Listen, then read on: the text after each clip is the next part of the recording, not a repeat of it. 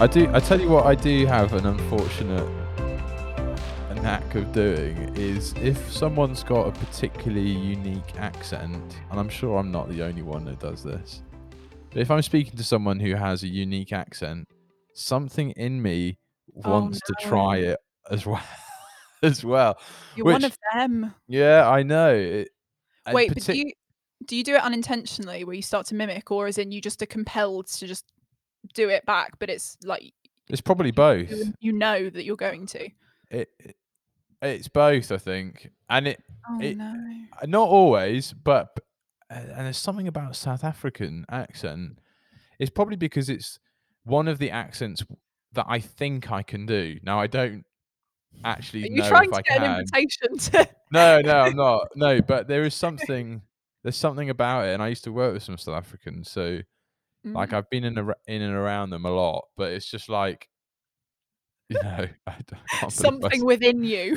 yeah, I don't know why it happens. Same with like Irish as well. oh The yeah. Irish accent. Do you have any like set words or phrases that you use as triggers to get into a certain accent?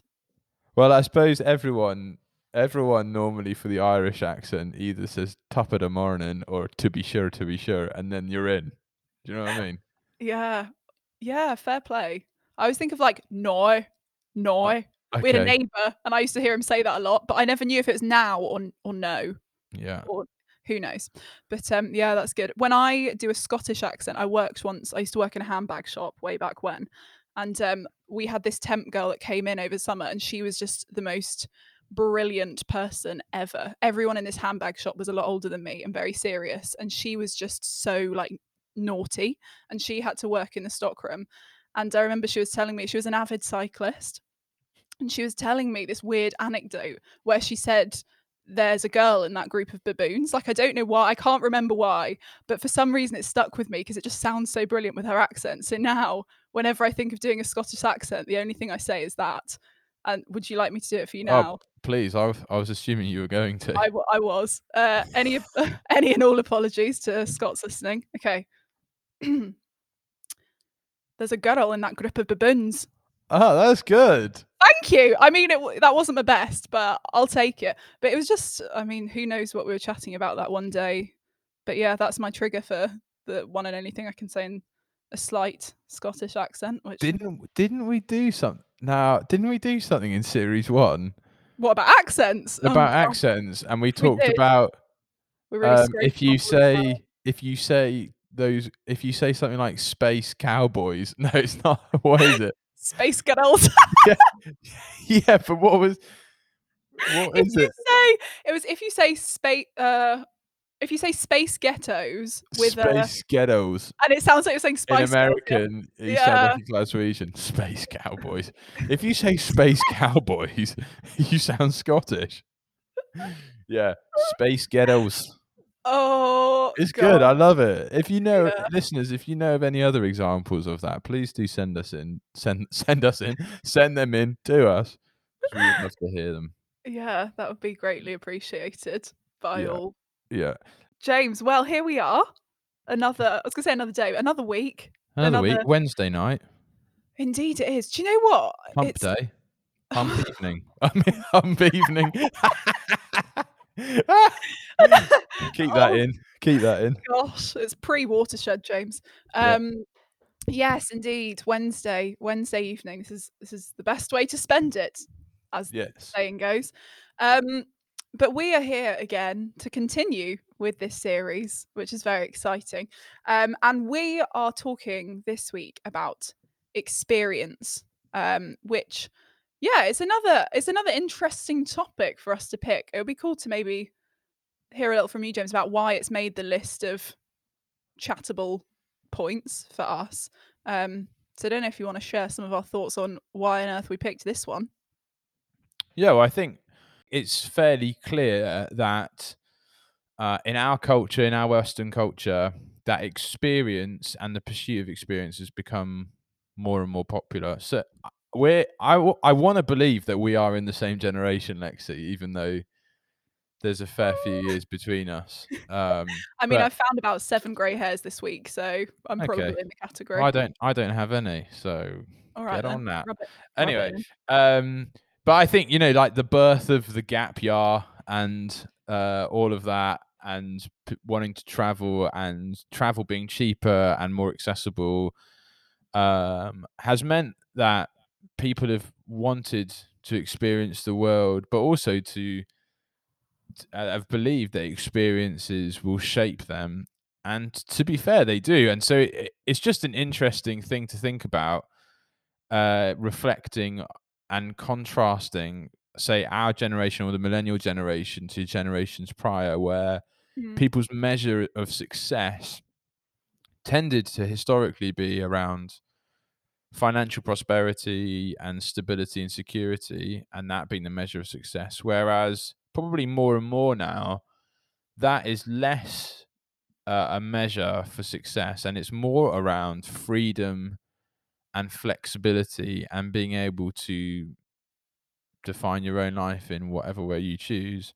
Mm. And so it feels like material possessions and accruing and accruing wealth is perhaps not people's top priority anymore and it's about getting out into the world and experiencing what the world has to offer and I think it's an interesting reflection on our identity and how we see that.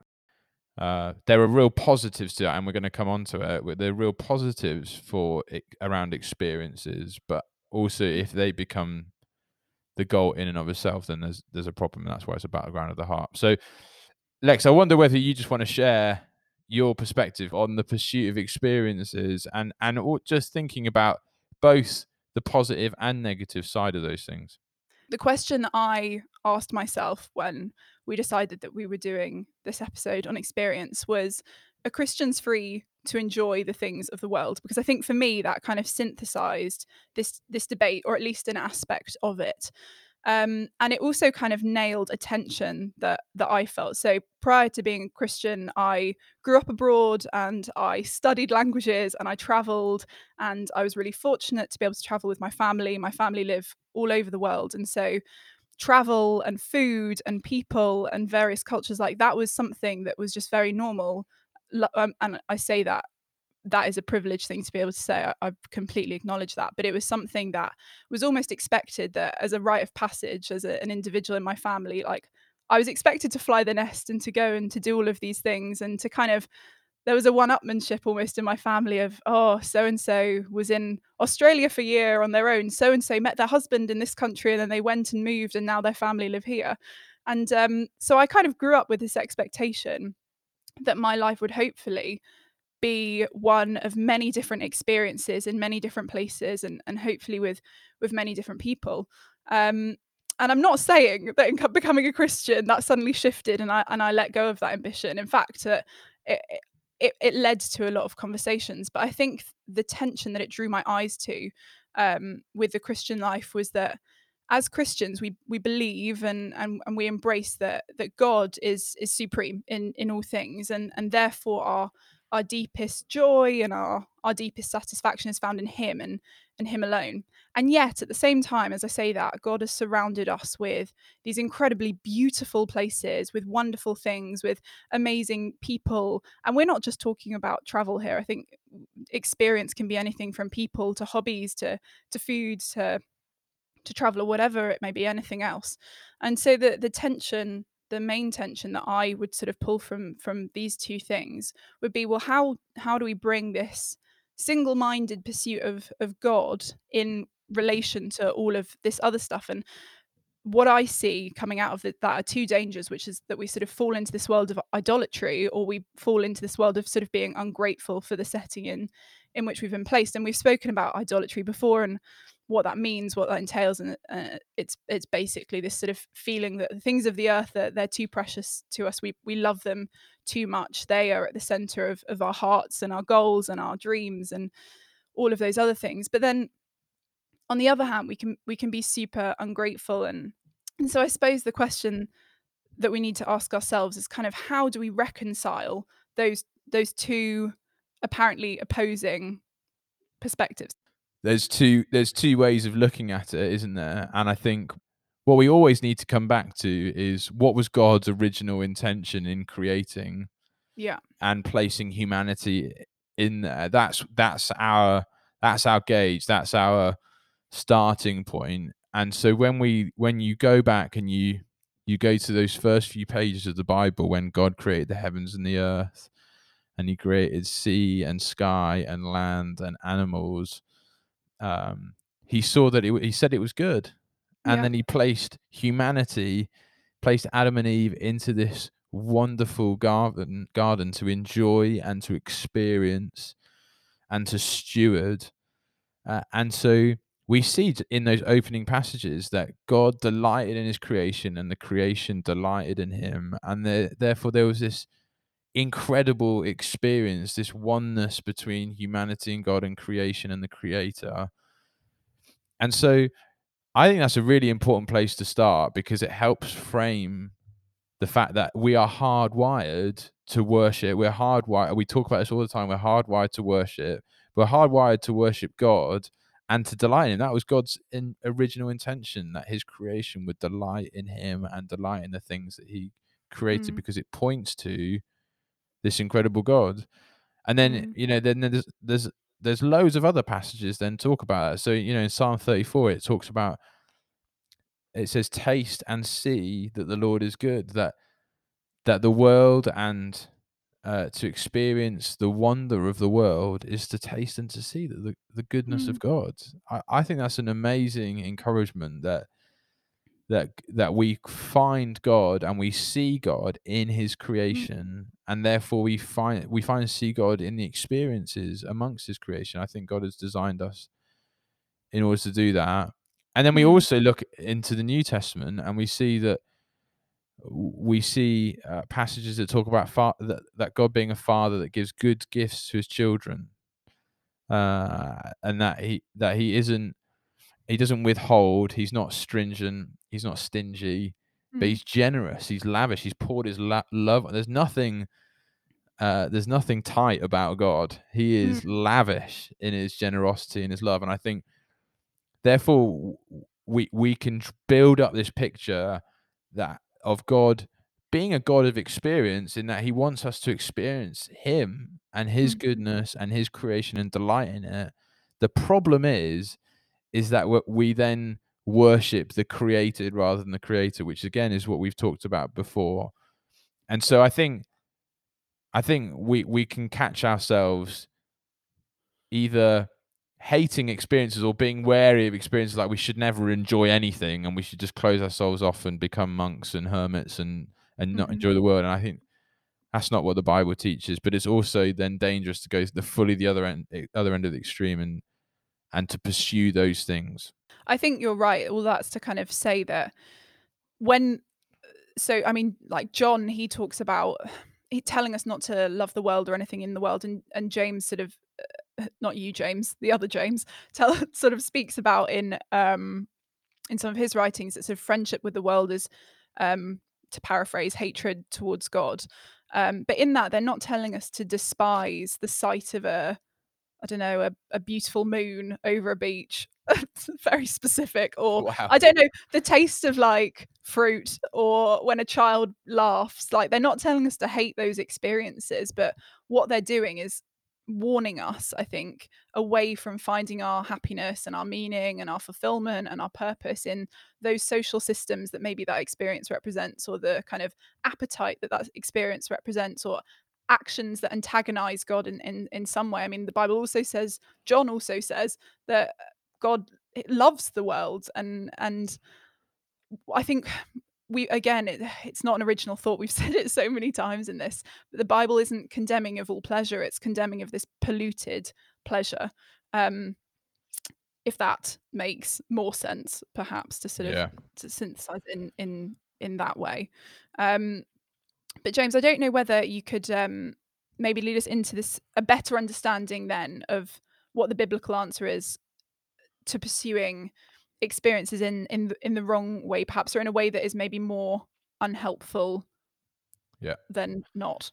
yeah and in classic form and um uh I often say this that there's there's really no original thought here, so I'm quite happy li- I'm quite happy to lift content straight out of books and deliver Reduce, them. reuse, recycle. yeah. So, um, so some of this stuff comes from Mark Sayers in his book, uh, Reappearing Church, and he talks about the issue around experiences, and he's come up with eight different categories um, to think about, and the lie, the lie that the world communicates to us, and then the truth of the gospel, and he breaks it down into eight pieces. So I, I might just rifle through them because I think they're so helpful, and Yeah, and people can then just do a bit of self self checking as to where they're up to with some of these things. So here's the lie of the world, which is that your world is inferior and must be better,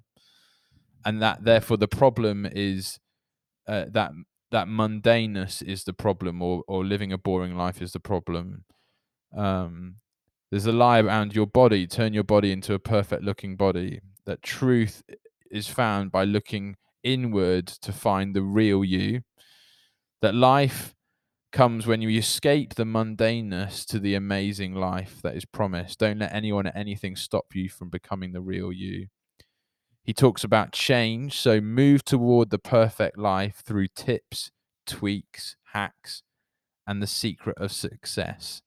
Uh, talks about he talks about spirituality, move past fulfillment by breaking past the barriers set by tradition, religion, and others, and then ultimately that self is it's all about you. And I think that's the lie that the world is trying to feed us when it comes to experiences that it's all about you uh, that you can make the changes that you can make those little little tweaks in your life that the truth is found in you and that the problem is that we live this mundane life in a mundane world and, and or or at least the world that we inhabit is boring and there's a world outside of that that we can go and explore and find fulfillment so that's the lie but then Mm. Mark Sayers talks about how the gospel paints an altogether different picture. So he goes through the same categories the world. Creation is good, like we talked about. Creation is good, although broken by the fall. Yet Christ has won the victory over the fall, sin, and death. Creation now groans for the day heaven and earth will be reunited in the new creation. He talks about the problem sin and rebellion against God and his created order is the problem uh, your body, Jesus' gift of grace by his death on the cross, frees us from the sin of death.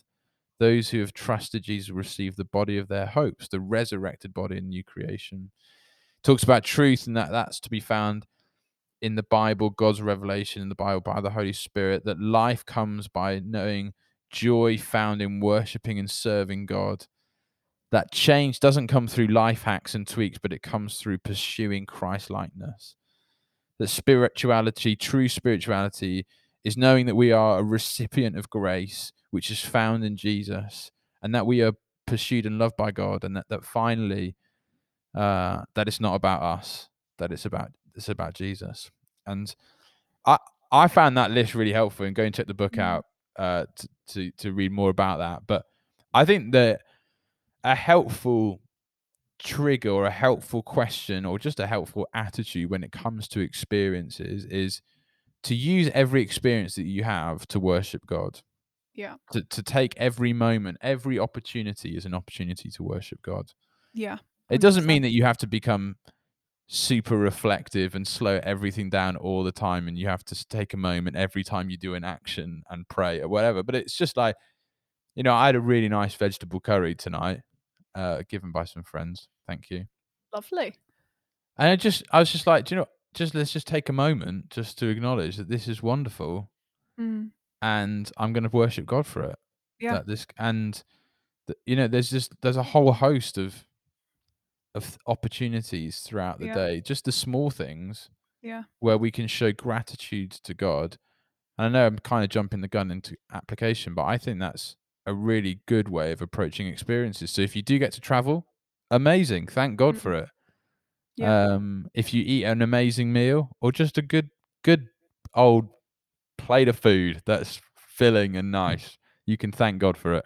And I know, Lex, you were going to talk about the idea of our story fitting into the overall, the overarching redemptive story of history. I think that's a really important point to make. Yeah, we we all love good stories, don't we?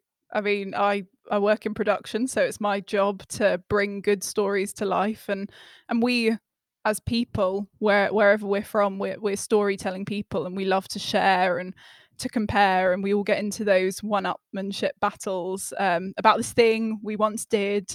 Um, uh, but the, the honest reality is that a lot of our stories aren't gonna end up in in any history book or in um, any film. And once we're gone, like a, a lot of the things that we did will will be forgotten by a, a lot of people, which might sound super discouraging, but it shouldn't be because I think something that we really need to hold dear and, and remember is that if if we're God's children, we've been invited into this bigger narrative that's at play. We've been Mm. invited into a far bigger story than than just our own. This new redemptive story that is now our biography. That that that is the story that that we are living out and and it, it, it feeds back to the notion that we were exploring in in the, in the last episode which is that this story is bigger and it's more impressive than anything we could imagine or fathom or even a- accomplish in in this life because our story is written by a writer that is infinitely more wise than we are what what I think at least I need to hear and, and maybe some some other people is perhaps that we need to let go of this urgency that we feel to collect it all, to do it all, to see it all, to try it all. Um, and remind ourselves that we have a story, but perhaps it's not the autobiography that we've been building it to be. And I think, especially in the moment that we're living in now, in lockdown, when so many freedoms have have been lost for good reason, um, we spend a lot of time imagining the things that we could be doing. And so I don't know about you, James, but I've definitely realized that I've sort of in the back of my mind built this list of things that I need to do as as soon as I'm out and I'm not I'm not saying that um that we shouldn't necessarily do that but I think with that in mind, and with obviously the advent of social media and the way in which all we're seeing all of the time is other people's brilliant experiences, um, I think we need to kind of question whether the things that we want to do, do we actually want to do them because we want to, or just because we've seen it somewhere else? And so it's sort of, I don't know, wormed its way into our, our brain as being a thing that we need to complete to level up or to step into the lifestyle that we feel we are owed, or it kind of all comes back to that whole thing of trying to write our own story and it's also tied into expectation for our life. And there is an author of, of your story there is an author of, of my story but that that author's not not us. And we've been welcomed into this tale of epic proportions but we're we're not the hero. Um we've been inviting into a kingdom but you know we're we're not the the king or the queen um in in that story and, and i think that's okay. Yeah, I mean, I I think, do you know, just even reflecting on lockdown, I think often the challenge of lockdown is is that we've we've really had nothing to look forward to, yeah. and that again shines a light on our pursuit of what any experiences because you know, uh, we can't plan anything. You know, I'm sure most people have had to cancel plans, cancel holidays, Christmas, all that kind of stuff. Um, and so I think that has sh- shone a lot light on our culture and that pursuit of it. Um, I think it'd be good to finish by pro- probably just reflecting on what the Christian faith is based on, which is not necessarily an experience, but actually it's a person. Mm. And I, I, I think we we can we can get confused even within our uh, faith and our relationship with God that we pursue the experience rather than the person. I think that kind of idea is infiltrated into the church to some extent, yeah where churches, often big churches uh, with lots of resources, are trying to create a worship experience or they're, they're trying to create a vibe, a trendy vibe, whatever it is. So that people come in and, and they experience something rather than saying, Here's Jesus, come to know him, come and see what he's done for you, come and understand something more of his love for you, and in within that truth, experience him. Um, it feels like more and more there is a increased emphasis on spirituality and peace and escaping the terrors of this world rather than being equipped to live in the world and to face up to it. And I think for me that that's where I would want to land it all here, which is that um, we're invited to know Jesus. We're invited into a relationship with Jesus. That He, it's like He holds His hand out to us and Mm. says, "Come and follow me." Uh, and in that, there is an experience that is is is like no other in terms of you get to know your Creator, you get to know your God Yeah. um, not just the things that he gives you or the things that he provides, but him as a person. I think that's Yeah. really important. Yeah. Well, there's a, a bit in Jeremiah, and that actually perfectly set sets it up so brilliant, where it says, um, "Let not the wise man boast in his wisdom, let not the mighty man boast in his might, let not the rich man boast in his riches, but let him who boasts boast in this, that he understands and knows me, that I am the Lord who practices stead- steadfast love, justice, and righteousness in the earth. For in these things I delight," declares the Lord.